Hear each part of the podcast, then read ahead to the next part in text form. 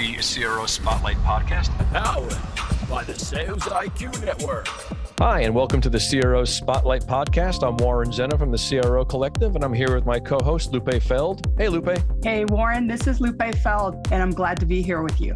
So, this podcast is really for aspiring CROs and CEOs and current CROs whom are interested in learning from not only us, but the great guests that we're going to have. We're here to tell you that there's other areas of the business that can drive revenue, and we're going to look and inspect and come up with some great ideas for us to bring in as much revenue as we can and drive some meaningful change for the business. So, tune in. We have some exciting opportunities coming up for really amazing conversations. And uh, any B2B leaders, think you're really going to enjoy it. So thanks for tuning in, and we look forward to seeing you.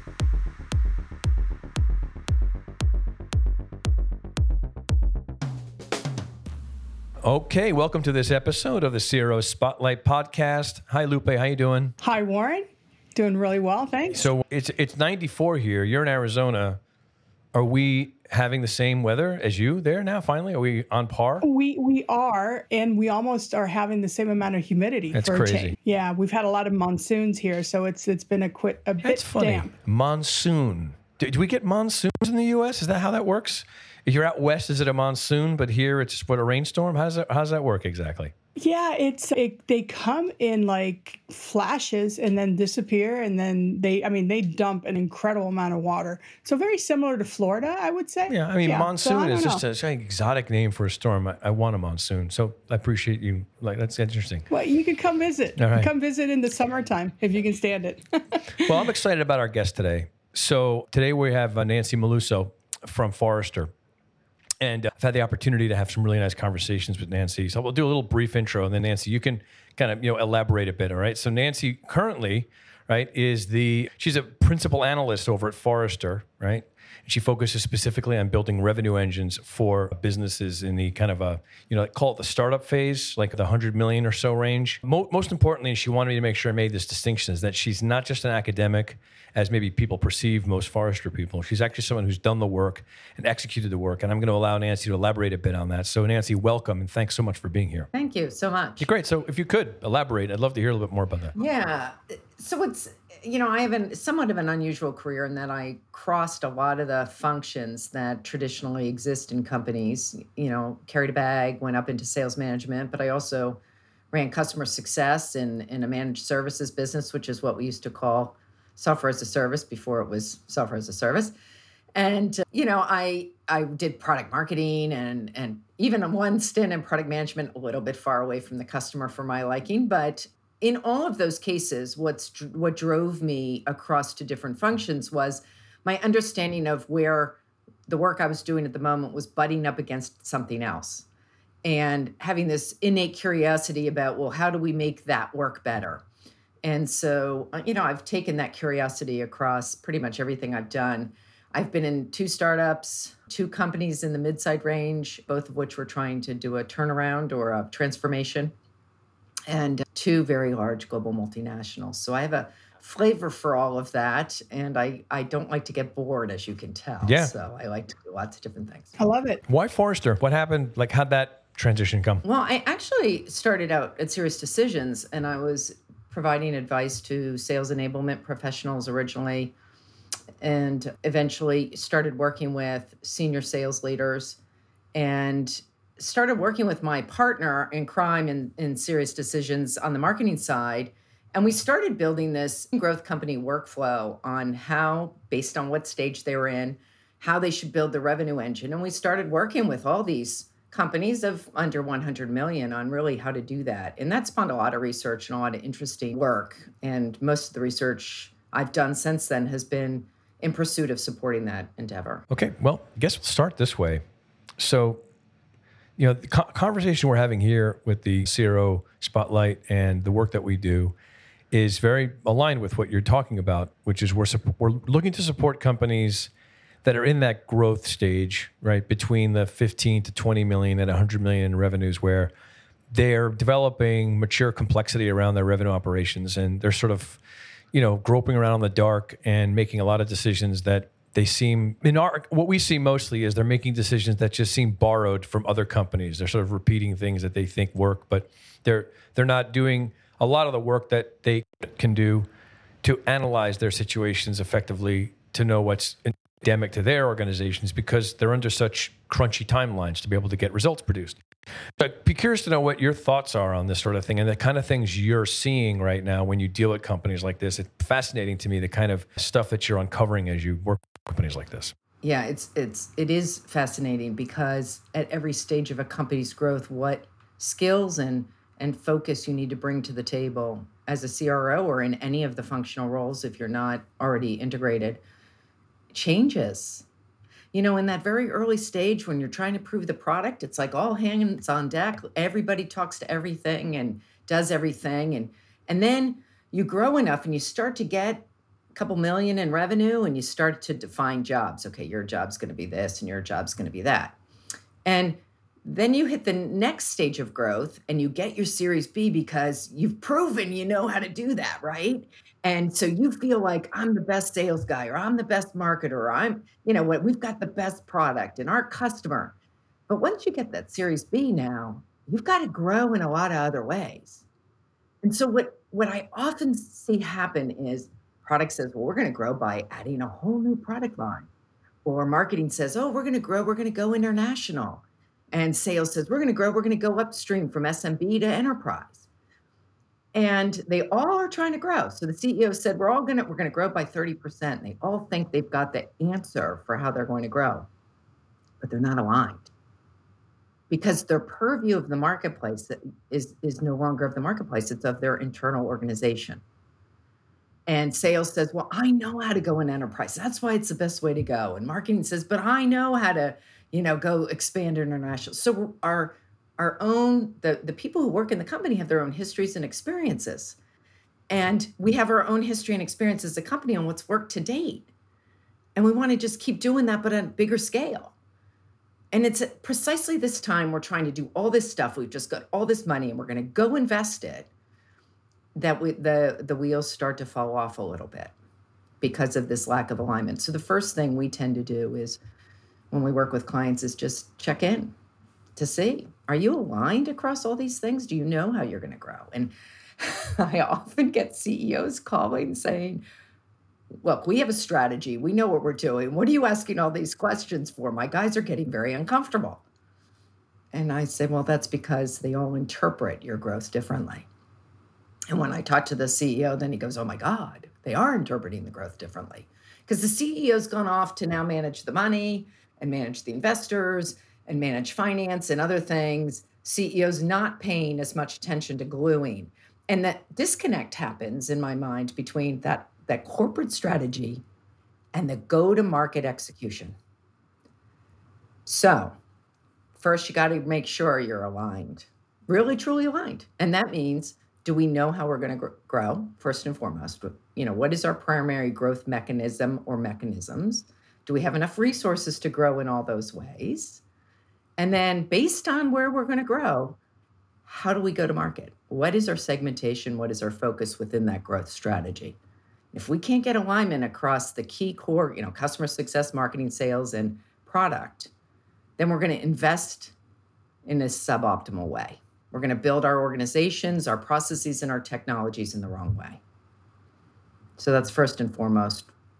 You know, you've got to you've got to work that alignment. You know, you see that so often, Nancy, where everybody kind of progresses within the organization, and the alignment really comes from looking through your own lens as opposed to a company lens.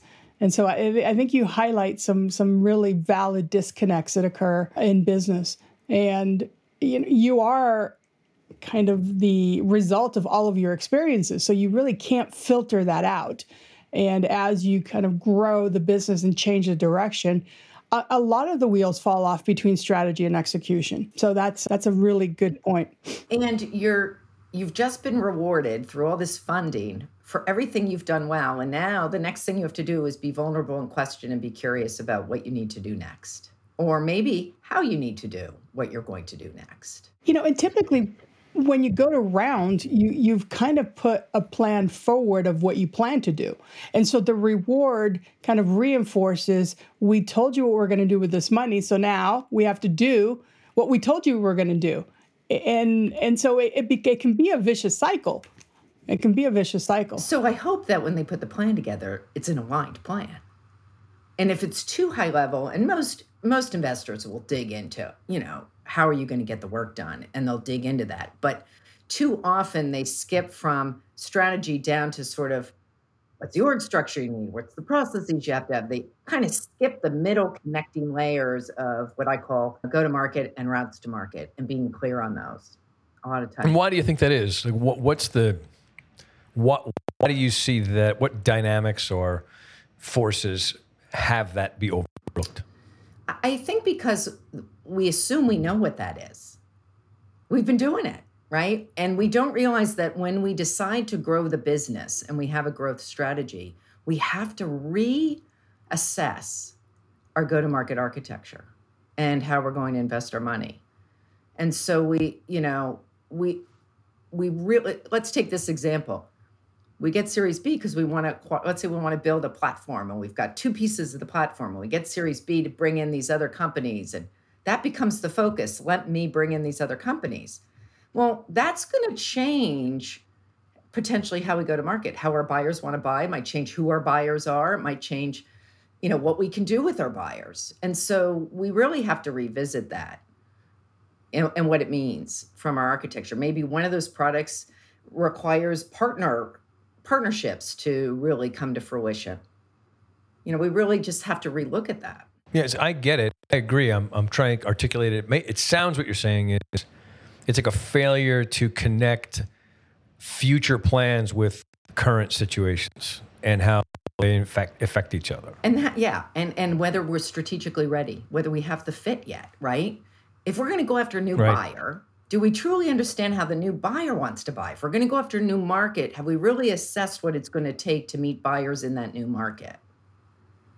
Hmm. And of course, this is all complicated because now our buyer behavior is changing right? So at the same time we're doing all this and we think, well, I know how to do it and I know what I want to do, the buyers are changing. And the pandemic accelerated that change pretty substantially. And what are those changes in your view? So what like what do I mean? Yeah.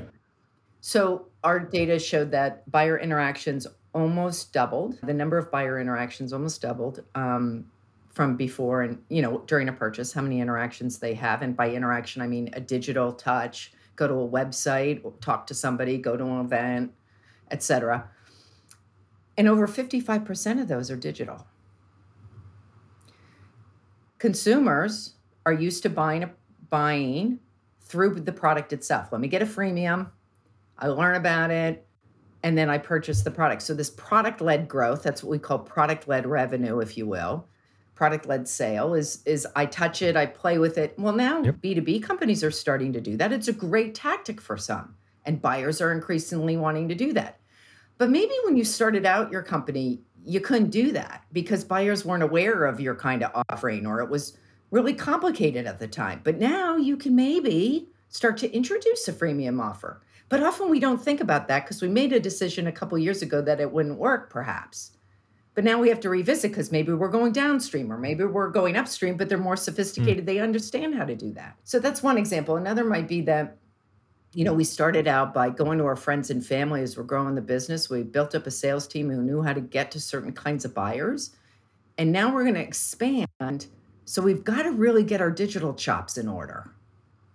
And if we don't have our digital chops in order, and what I, what I mean by that is just not just our website presence mm-hmm. and our search engine marketing and all that kind of stuff, but it's are we in all the places that buyers want to be and are we giving them all the information they want to get? And they want a lot more information digitally.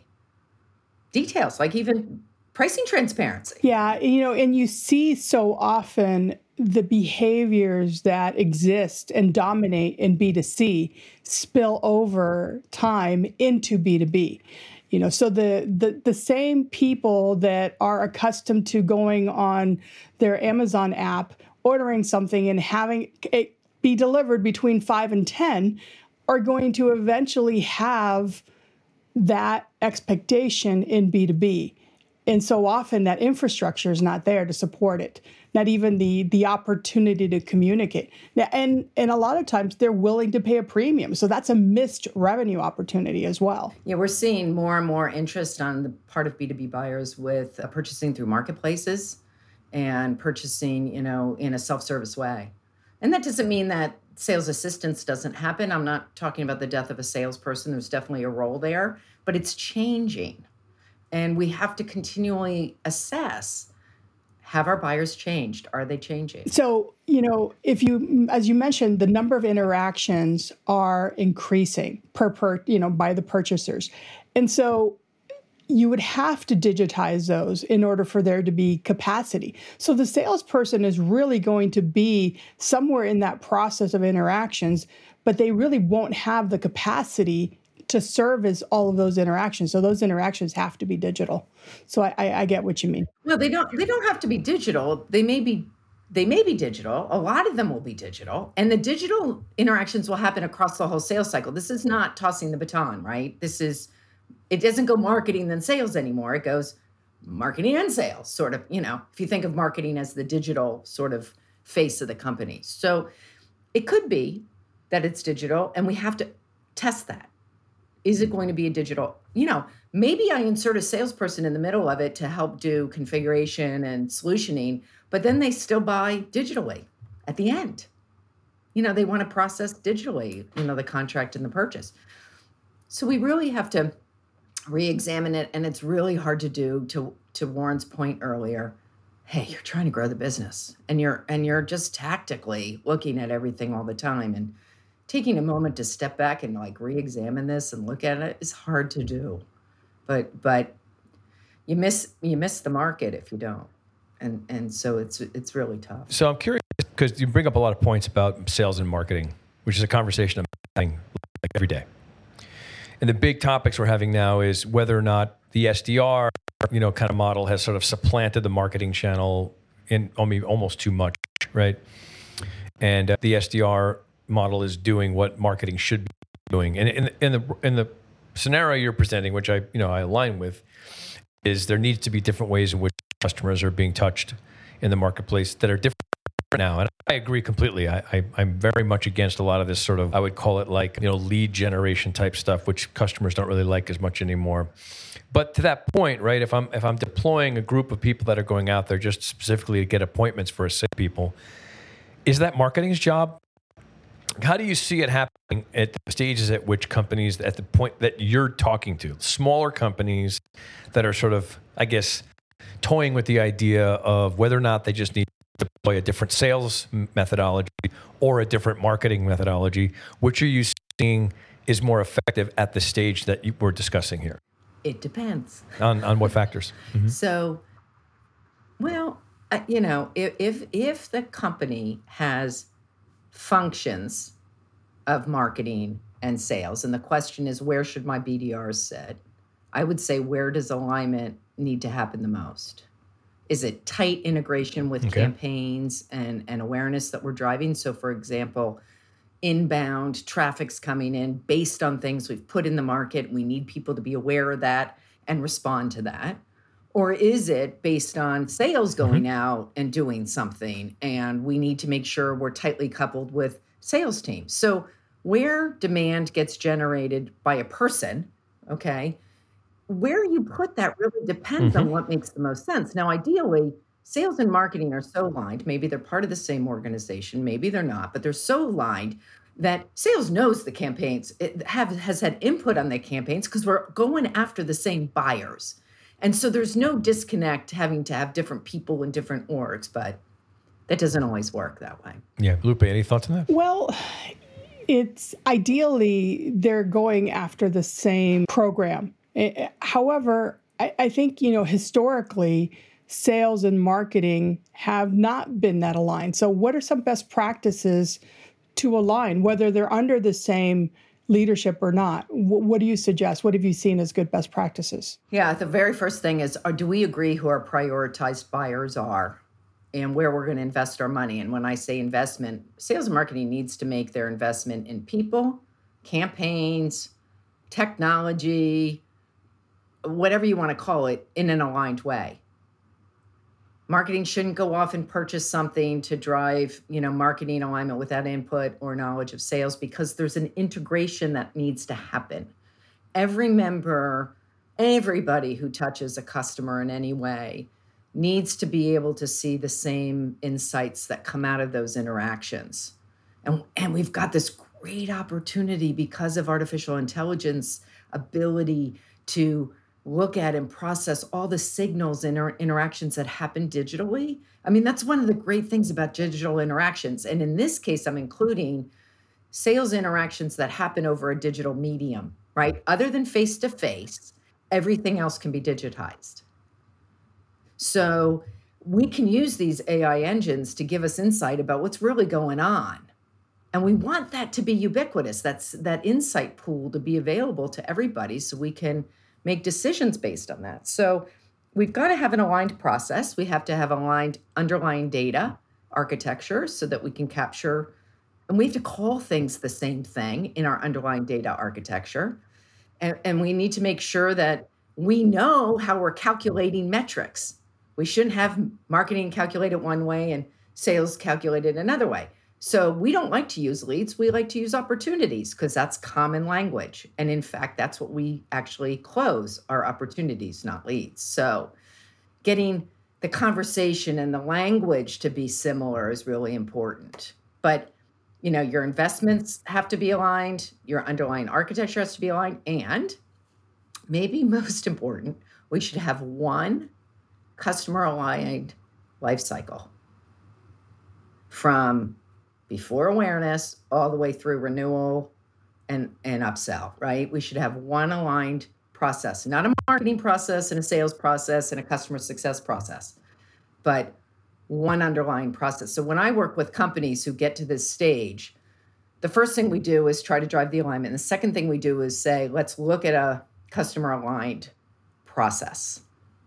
Now that's painful because now we've got to use similar terminology and we've got to agree on the data sets and we've got to and it causes changes to underlying stuff right? We now use the opportunity mm-hmm. object in salesforce instead of the the contact object and it changes stuff. It's it's hard but if you do it early enough it's less painful and then you set the foundation for you to grow in a very aligned way. I want to address something because you're saying something really important here and it's the that it's hard and that it's difficult. And it's and I know why because change is difficult and people having to reevaluate things that they've invested in is difficult. It's all emotional stuff, honestly. It really it's people holding on to old ideas and not wanting right. Yeah. So, you know, here's the conundrum that we're dealing with a lot, and I'd like to know your thoughts on this. So, the stage of the companies that we're talking about are in a predominantly short-term emotional mode, right? They're trying to accomplish short-term goals to survive. And so they make short term decisions, right? Mostly it's usually quarterly, maybe monthly, right? Everything they do, the technologies they buy, the people they hire, the, the, everything they're doing is designed to see things that they can actually see on the horizon in front of them. They're, they're in front of them.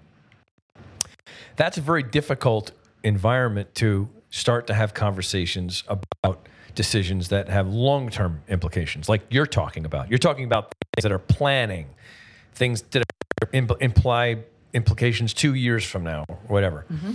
How do you get a CEO or a leadership organization to think and make long term based decisions when they're faced with short term situations? Yeah, oh, it's such a you bring up such a great point, and it is probably the critical one, really, when you think about it, because our our our switch after we get a B series level investment, we have to switch from tactical to a more strategic mindset because we have to stabilize and scale that engine at the same time. And you can yep. only do that if you put in underlying infrastructure, not just people, but processes and technology. And you need to put those mm-hmm. in in an aligned way.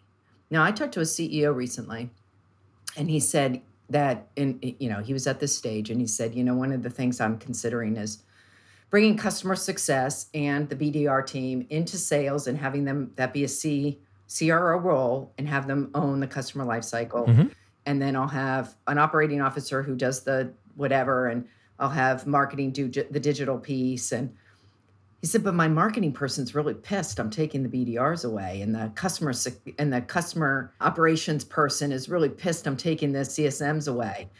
And I, I said, well, they, they have a lot to do if they're going to scale their engine. Don't they have enough to work on without having to worry about all that? He said, oh, right. Like, I guess I should have them focus on those things that they have to be working on that are going to be big enough jobs that they, you know and he called me later yeah. and he said, I had the conversation with the head of marketing. And her comment mm-hmm. was, Oh, thank God I don't have to do that CRO thing and get all those processes and stuff in place. So, oh, wow. You know, it was just flipping and understanding how big of a challenge this is. I also recommend some really simple things. Our best work happens in the morning. And we never want to do planning on Monday because we're in tactical mindset, getting back in, checking our email, you know, whatever. So typically Mondays are reserved for let's find out what's going on with our pipeline. Let's find out what our forecast is. What's the most important deals we got to work on? That's the sales leader's mindset, right? That so let's do that Monday. Okay. Tuesday morning should be maybe process work. And Wednesday morning should be maybe investment decision work. And then Thursday's deal work and Fridays, you know, closing out the week and coaching our teams and doing whatever. And then so in the in the mornings, we need to carve out time to do this work with our peers. Now we do this, you know, when I, I I have tactical things that happen every day. I'm coaching, I'm advising clients, and we're talking about their world, and that takes up about a third of my time. And then a third of my time is doing what, you know, my own work, like heads down, I got stuff I got to do on my own. And the third of the time is research that is cross-functional that I'm working with other people in the organization on. And we have to plan those meetings out way in advance and kind of hold them, you know, carefully. We have to protect them and guard them if we're going to ever make progress in some of these bigger sort of research things that we have to do. And it's the same in, in those leaders. But the CEO has to drive that. The CEO has to say, guys, we need time to do this. And then there's the monthly and quarterly opportunities to get together, making sure we're executing in alignment and then the annual planning piece, which everybody hates because we don't tie it to execution too often, but it becomes too theoretical. Yeah, it's great. It's like you're proposing a more of a, a long-term behavioral mindset in the way that the company operates, as opposed to that reactive model, that you know, that sort of fierce battle every day that most startups think when they come in the office every day. It's like another thing they have to react to, as opposed to planning out strategically when they're going to think about certain things and plan certain things that are in many ways feel counterintuitive to the what's going on right now right that's the strain is how do i get my people to keep their heads down and avoid all the bullets coming at them when those bullets are a distraction they're really actually not reality they're we we've created them in uh, to a lot of respects and I, I asked, asked this question mainly because I want to address the audiences that are listening to this, right? So we've got aspiring chief revenue officers. These are people who want to become a CRO one day, and they're thinking about stepping into a role that has to manage all the complexities that you're talking about. And then there's the CRO who, right now, you and I know, and Lupe I know knows, is going, my God, how do I deal with this situation? I don't know what I got myself into, or this didn't work out the way I thought, or I'm not getting the kind of autonomy I need or whatever. And I'm trying to actually create a role from whole cloth that was handed to me and not really doing a good job of it. And what do I do? And last is the CEO who is at the point where they might get that B round and they're thinking about hiring a chief revenue officer. And they're probably going to start making a lot of the common mistakes that you and myself and Lupe know so well that they may listen to this and figure out ways to start thinking differently. Yeah. I mean, as we prepare to go to our next series of growth and get our next round of investment, we need to think about whether we've got the second in command who can do the tactical stuff. And if we don't, we better groom them. You know, we have to offload and stop doing some of that more tactical stuff to give us space to start laying the foundation for stability and scale. And if we don't, and if we don't take the time to do that, we're going to be out of a job because chaos will ensue. As we grow, ah, I just talked to somebody, a leader today. They have so much demand, they can't keep up with it. They have so many bottlenecks. What do I do? It's a great problem to have. We want to have it, but you need to have people who are tactically running after that stuff and somebody who's thinking about how do I scale and stabilize this thing. Yeah, so often the focus is on growth, and that becomes kind of the point of arrival as opposed to sustaining and catapulting that growth by building that infrastructure. It's not the sexy work. I mean, that's why so many founders don't end up running their companies once they get to a point because they have that they myopic tactical view of how to bring something to market and get it out there. And laying all this foundational stuff is not what they want to do. You know they find it boring or not exciting or anything like that and it's hard for them. Uh, so look it's, it's true of all of us. We're all good at, at certain things and so I, I hope as people are thinking about whether they want to be a cro or whether they are a cro are you spending the right balance of your time on developing your people, building your infrastructure, you know, both process and technology, and are you doing, you know, the tactical stuff you have to do?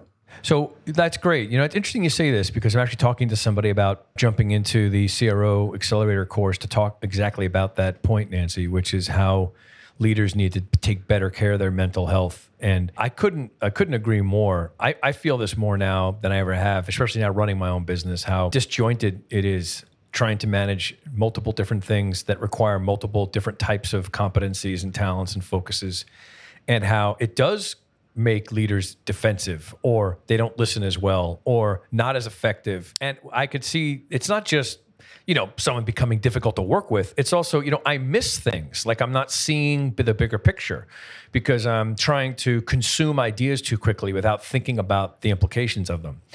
And i think uh, i want to emphasize this point because you know i'm speaking to a lot of people right now who are looking to move out of an already complicated sales leadership role into a cro role which brings in other functions and other disciplines, right, and financial implications. So I'm curious like, if you could elaborate a bit on what you see as that transition to be made, aside from the disciplinary knowledge. What's the right way for a person to prepare themselves for the complexities that come with the role from a leadership perspective, aside from what you already said, which I think is great, by the way. It's really inspiring to hear. Thanks. So I think the biggest thing is that when we're a functional leader, it's about what that function does. And the minute we move up to a CRO leader, it's about what we collectively do. So, the number one skill you have to be really good at is comfort in delegation. You're going to be delegating down, but you're going to be delegating across. Like, you're you have to understand the role and the contribution that everybody plays and you have to let them play it, which means you're spending more of your time coaching them and supporting them and encouraging them and less of your time doing the work for them. And, and so we have to have a, sh- a shift in mindset that is much more generous about holding people accountable for doing their thing.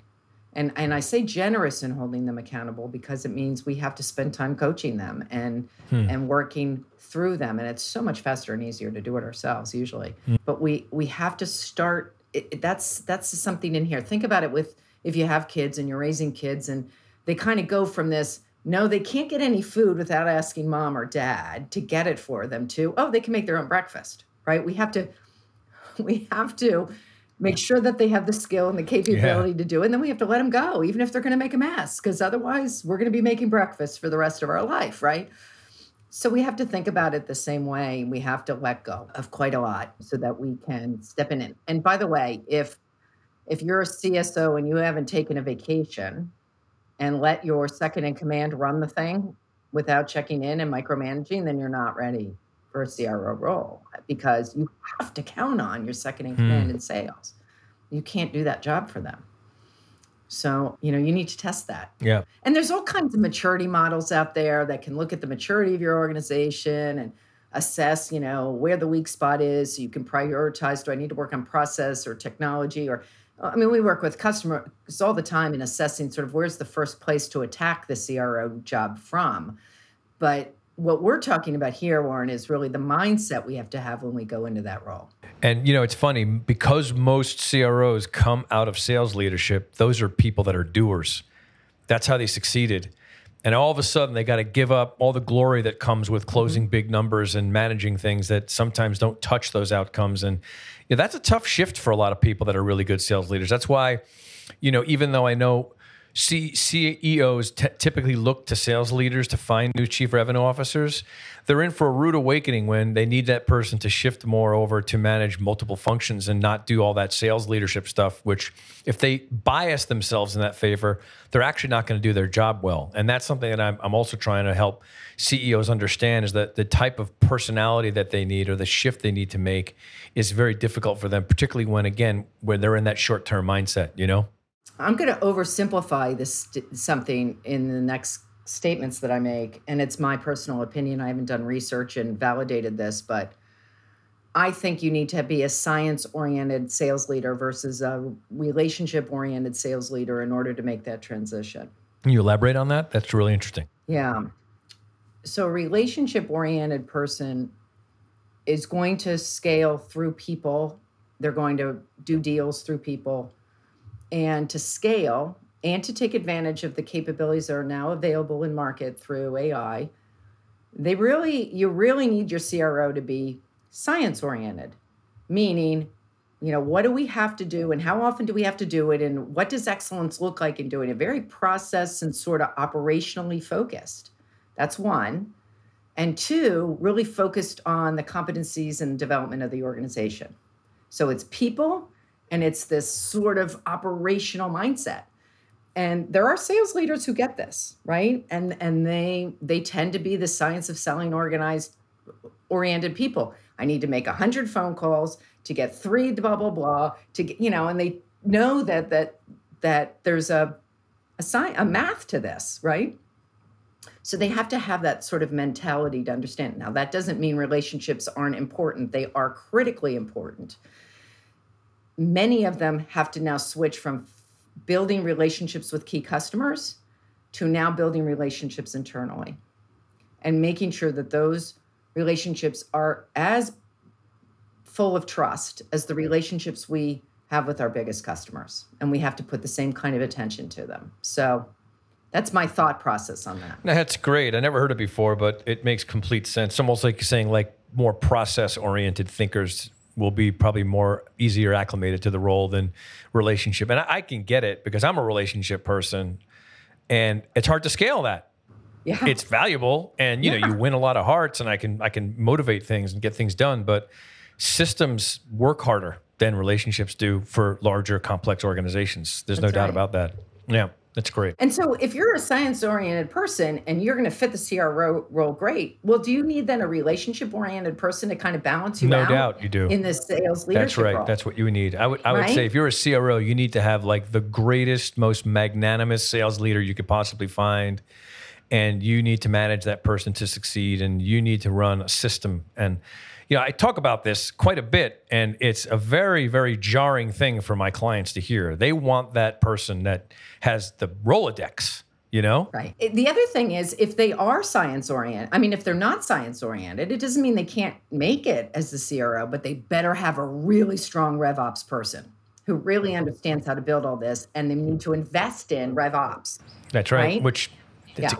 key. Yeah. It's so so key, so key. Yep. Totally.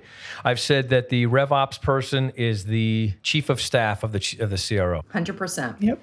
Well said. Yeah. Well, we're getting close to out of time here, so I learned a lot personally I made a couple of like actual really good realizations, or I, I guess I could say I concretized some kind of more foggy thoughts t- here today that really helped me articulate certain things that I've been thinking about. So thank you for that. Welcome. And uh, it was really great having you, and I'm sure we'll talk again. Absolutely. Yeah. And we'll uh, we'll see you next time. And thanks everybody for tuning in. Thanks everybody. Once again, this is the CRO Spotlight.